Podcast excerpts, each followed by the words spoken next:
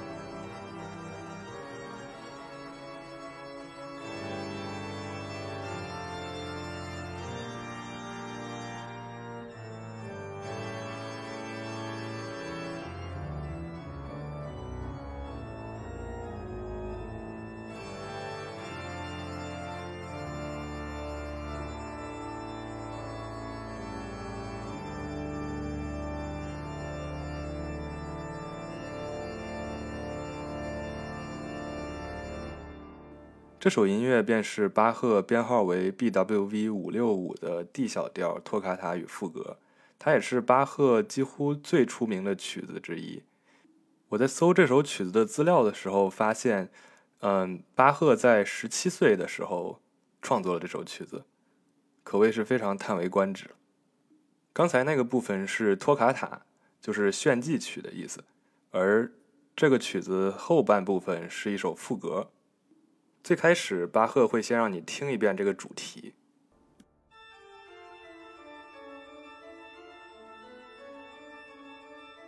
在这个主题继续演奏的同时，同样的旋律又会在其他的声部出现，和这个主题形成一个对比。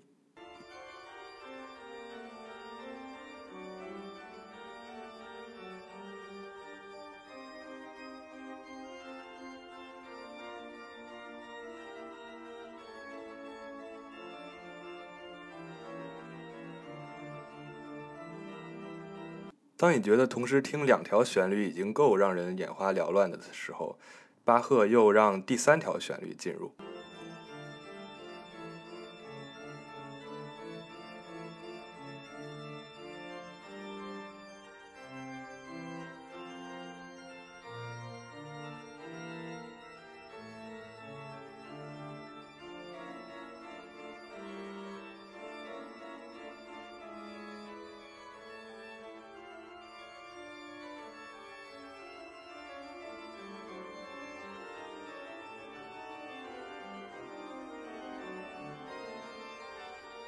你以为三条旋律就完了吗？不，还有第四条旋律。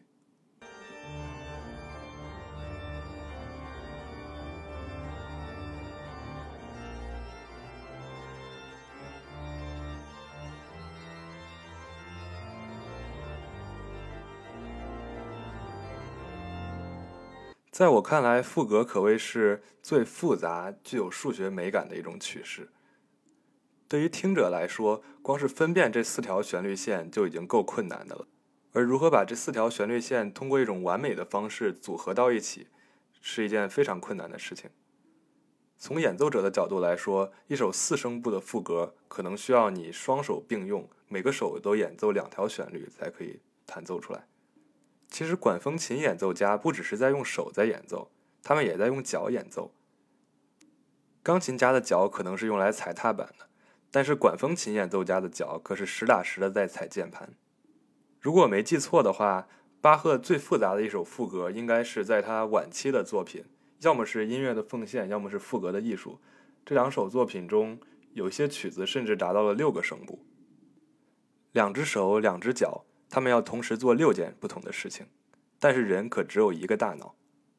我们在听巴赫的曲子的时候，稍微想一想这首曲子演奏的难度，可能会更加能欣赏这首作品。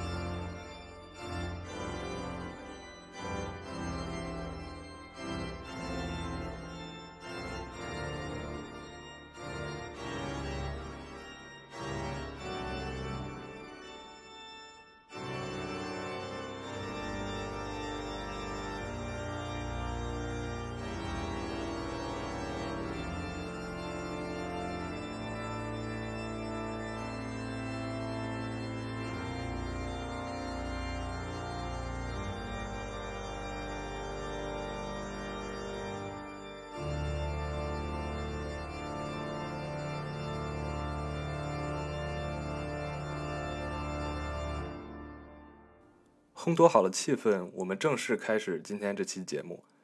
这是一期关于万圣节的节目，所以在这期节目中，我会放一些关于死亡、安魂曲、葬礼进行曲、妖魔鬼怪一类的古典音乐。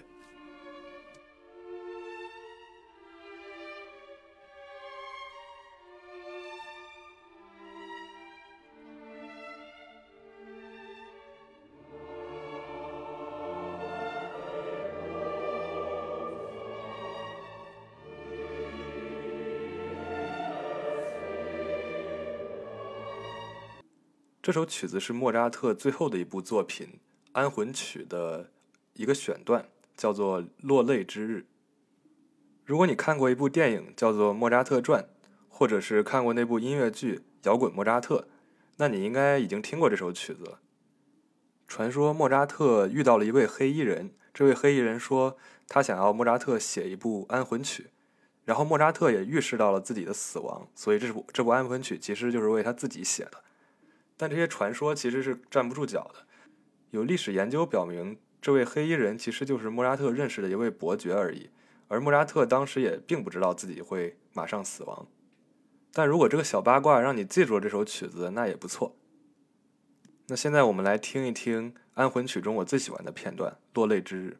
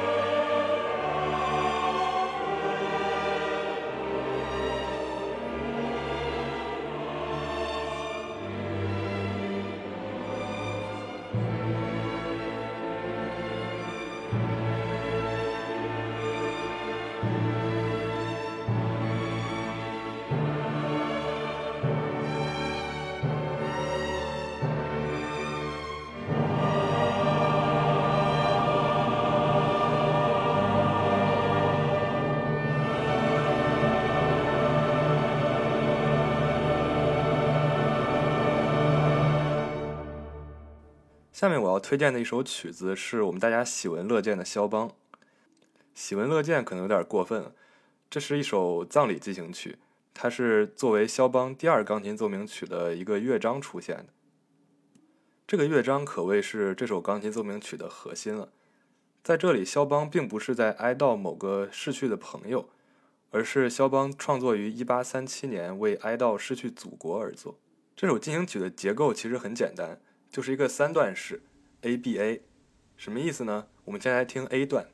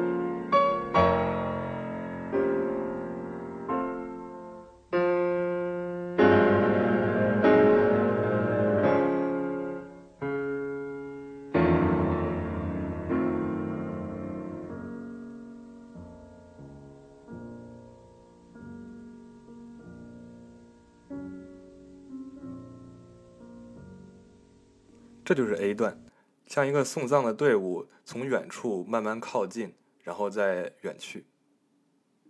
B 段则是一段完全不同的旋律，它甚至可以说是肖邦写过最优美的旋律之一。这种安宁与美好，仿佛是来自上帝的安慰。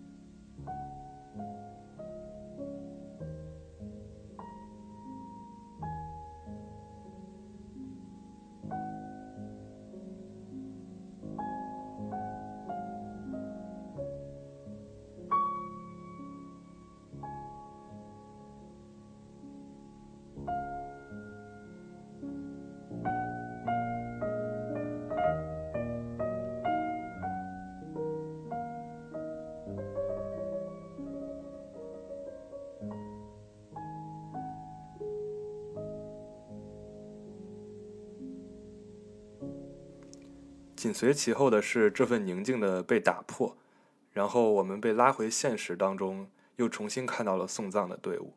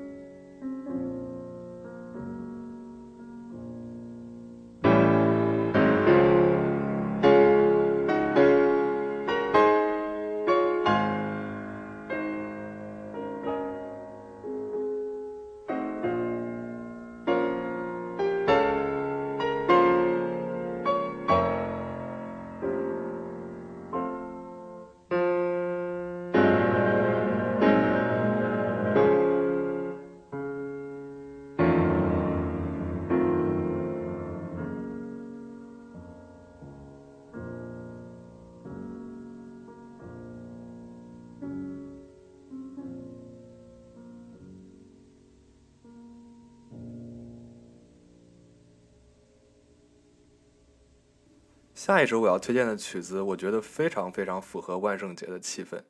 万圣节本来就不应该是悲伤的，而是一种狂欢。而我要推荐这首曲子，就是圣桑所做的《骷髅之舞》，它是根据法国诗人卡扎利的一首诗而作。咕咕咕咕咕咕，这是死亡之舞，脚跟着节拍起舞，死神也敲着基石，在深夜里猛奏舞蹈的音符。咕咕咕咕咕咕，这是死亡之舞，深夜里寒风呼叫，菩提树的呻吟像海浪呼啸，发亮的骨架带着帷帐在东奔西逃。咕咕咕咕咕咕，骷髅拥抱着狂舞，带给人们恐惧和痛苦。嘘，舞蹈的声浪已经停止。骷髅们仓皇逃跑，因为已鸡鸣破晓。在我看来，这首曲子就是在描写一堆骷髅从地里钻出来，边拉着小提琴边唱跳 rap。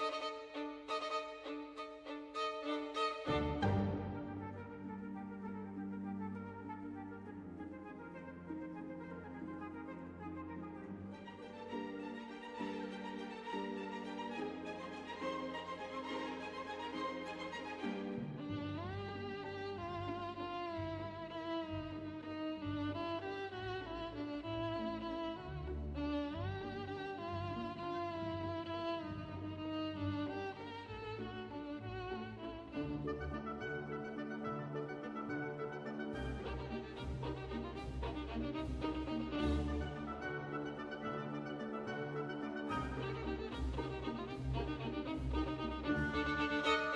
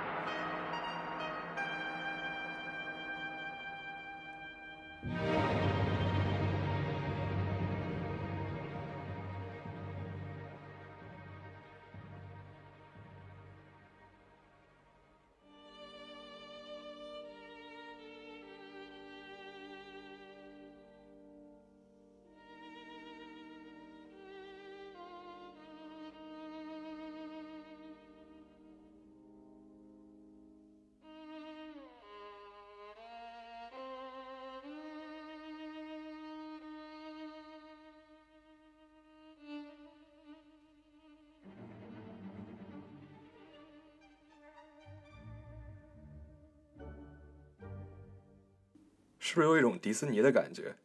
对，确实，它被改编过音乐动画，然后被放给小学生看。至于反响怎么样，我就不知道了。说起妖魔鬼怪，我第一个想到的就是拉威尔所做的《夜之幽灵》这个套曲。它分为三个部分，第一部分叫做水妖，第二部分是绞刑架，第三部分是幻影。这套曲子可谓是钢琴难度的天花板之一了。嗯，拉威尔本身的钢琴演奏水平其实并不怎么样，所以他写出这些曲子来，其实对于钢琴家来说是一个非常大的挑战，因为他自己并不会弹。与之相比，李斯特虽然写的曲子非常难，但他都是能自己完成演奏的。不过难归难，拉威尔这三首曲子的艺术性可谓是达到了印象主义的一个小高峰。在其中，我最喜欢的是第一首《水妖》。这首曲子描述的是，嗯，一位女性水妖爱上了一名人类男子，然后人类男子其实并不喜欢这个水妖，然后水妖就充满怨恨的去诅咒他。最后这个男子死了没有？我其实忘了，但是这并不重要。这首作品以模仿水的种种音型与复杂的和声而出名。我第一次听到它，其实是在高中的琴房里，当时我在练李斯特的《叹息》。然后一个学长走过来说：“不错不错，弹的不错。”然后我就让他弹，嗯，他就坐下来开始演奏这首《水妖》。只不过当时我还不知道这首是什么，但只能感觉出这是我在现场见过的难度最高的钢琴曲，没有之一。于是我这段被碾压的经历就让我记忆犹新。我决定先放一遍这首曲子的高潮部分，然后再让你们听全曲。因为我实在太喜欢这个高潮部分了。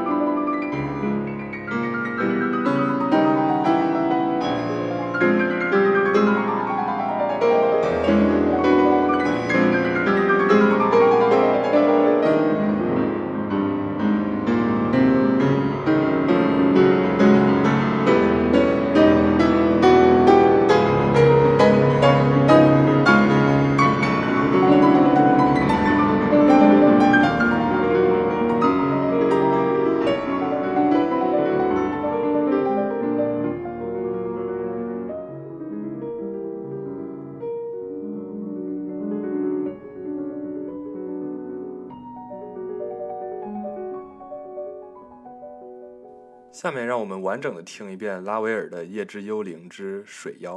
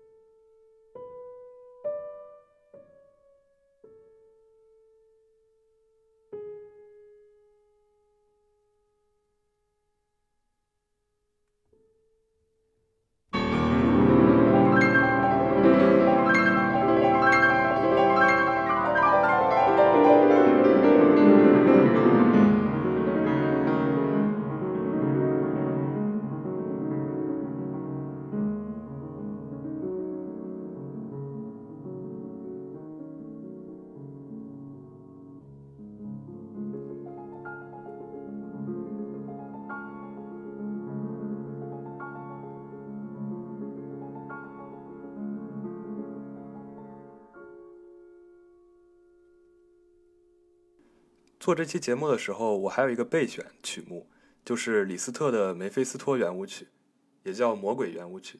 之所以没有放，是因为一我不想把这期节目做得太长，后面我们还会放一些交响曲；二是因为我以后可能会想专门开一期做跟浮士德相关的古典音乐，所以梅菲斯托圆舞曲我会放到那个时候讲。下一首我要推荐的是瓦格纳的一首作品。歌剧《特里斯坦与伊索尔德》之中的选段《爱之死》，这首歌剧长达五个小时，所以我在这里把剧情讲一遍是不可能的。但是大概它讲的就是一对恋人的故事，特里斯坦与伊索尔德。这整个故事是以悲剧结尾的。在五个小时的最后呢，特里斯坦这个小伙子最后死在了伊索尔德的怀中。伊索尔德在悲伤过度的情况下。唱出了这首《爱之死》，最后也慢慢死亡。大哲学家尼采是瓦格纳的忠实粉丝，他对这部《特里斯坦与伊索尔德》极为倾倒。他曾经写下过这样的评论：“对于那些病得还不够重，还不能享受这种地狱中的欢乐的人来讲，人世间是多么可怜。”在我看来，这首《爱之死》是一种悲伤与欢乐共同达到高潮的例子。你很难想象一个凡人如何写出如此美妙的音乐。不管是悲剧还是喜剧，最重要的是让他们能在艺术中达到极致的美。在我看来，这首《爱之死》就充满了极强的生命力。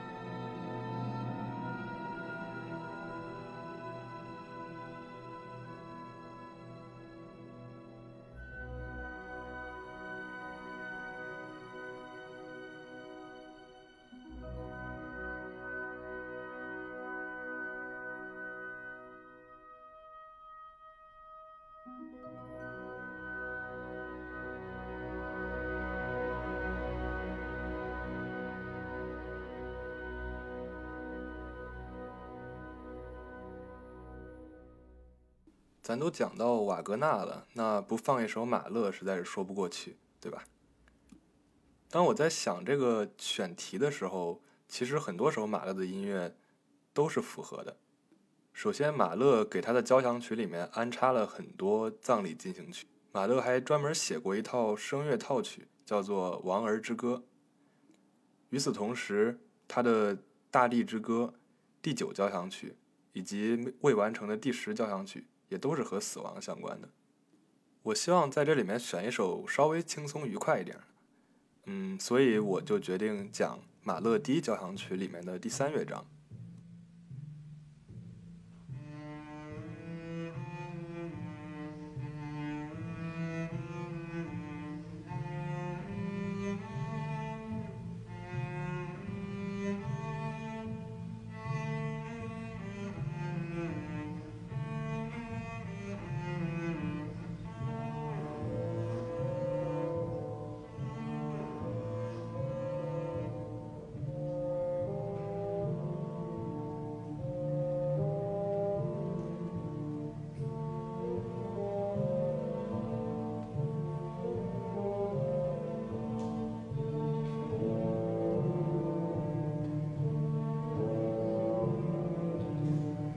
不知道你听没听出来啊？这段旋律是小调版的《两只老虎》。两只老虎在欧洲也叫雅克兄弟，它是一首流传性非常广的民歌。马勒在创造这个乐章的时候，脑海中有一幅画面，就是小动物们的葬礼。在画面中，一堆直立行走的小兔子、狐狸、羚羊以及其他的动物，抬着棺材从画面左边走到画面右边。这是一幅混杂了悲伤与滑稽的作品。这个主题在马勒的交响曲中也经常出现。葬礼进行曲突然被打断，紧随其后的是一首波西米亚风格的舞曲，好像是小镇街边酒馆内的狂欢，与之前的极度阴郁形成了鲜明的反差。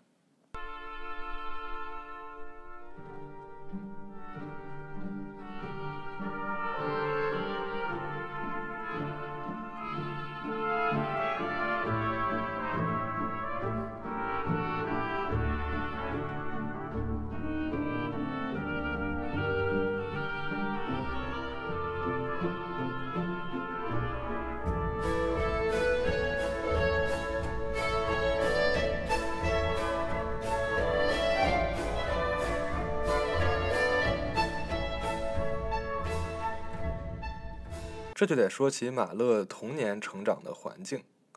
马勒曾经是有很多个兄弟姐妹的，但他们其中活到青年的并没有几个，所以马勒小时候经常能在街上看到那种送葬的队伍，以及与其伴随的葬礼进行曲的声音。但与此同时，还有一种音乐传到了马勒的耳朵里。那就是他楼下的小酒馆里传来的这种吉普赛式或者说波西米亚式的民俗音乐，就是在这样一种极度的矛盾当中，马勒觉得悲伤和欢乐是分不开的。你可以同时听到葬礼进行曲以及酒馆狂欢的音乐。说到这里，我就想起鲁迅的一段话：楼下的一个男人病得要死，那坚壁的一家唱着留声机。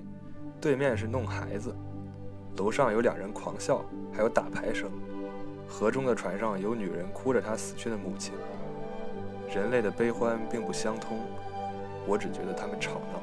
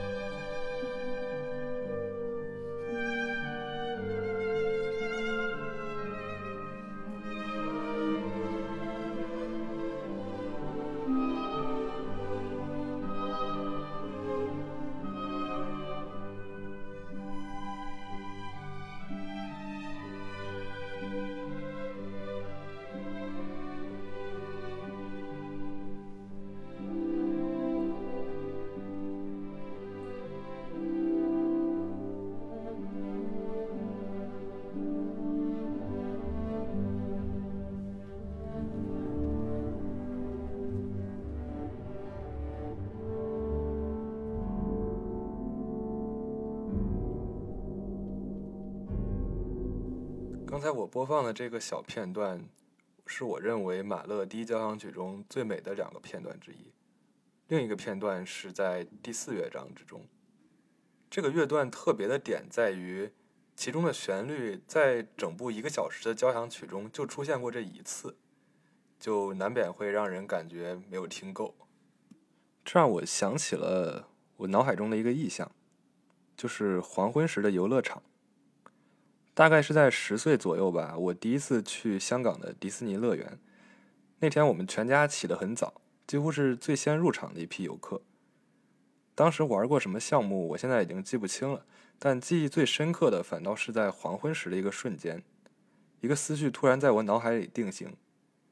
当时我仿佛和一年后、五年后、十年后、五十年后的我自己联系了起来。我意识到了这个下午会不断的出现在我未来的记忆中，而当未来的我回想起这个新鲜的记忆时，会仿佛觉得从十岁那天直接快进到了几十年后。是啊，时间是不可逆的，时间里能让我意识到快乐的瞬间总是短暂的，时间会随年岁增长而越过越快。所以说，小孩在游乐园的黄昏时其实是最难过的。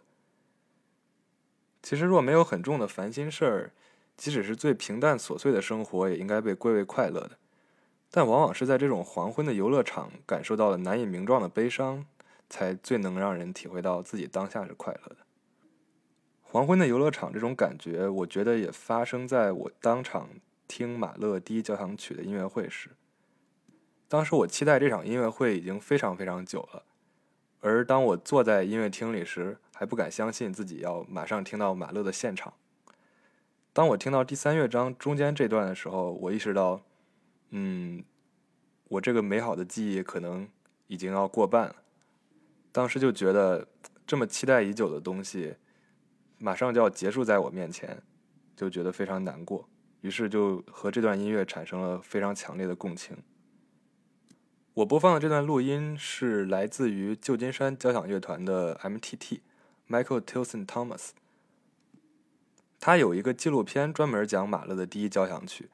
在讲到这段音乐的时候，他说了一句话：“Why do we cry when we hear something beautiful?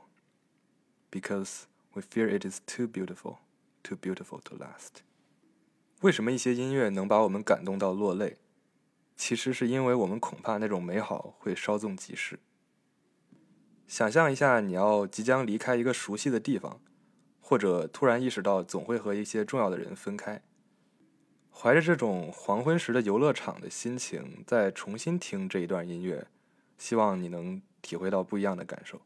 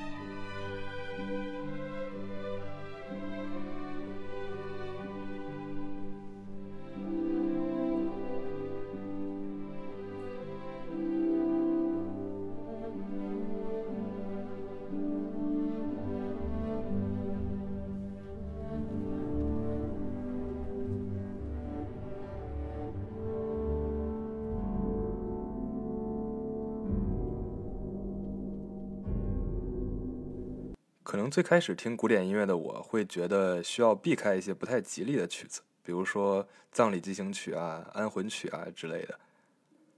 但其实万圣节这种节日就是在告诉我们，面对死亡不一定非要是悲伤的。如果死亡本身是一种黑色，那这也是一种五彩斑斓的黑。不少伟大的艺术作品，包括古典音乐、包括文学、包括绘画艺术，他们都。直言不讳的面对死亡。当你在为人生的意义是什么而困扰的时候，我推荐你去想想海德格尔说的这句话：当你觉得自己身上充满了众多问题的时候，请多去墓园里散散步吧。那这期节目就到此为止。在最后，我想完整的再放一遍马勒第一交响曲的第三乐章《葬礼进行曲》。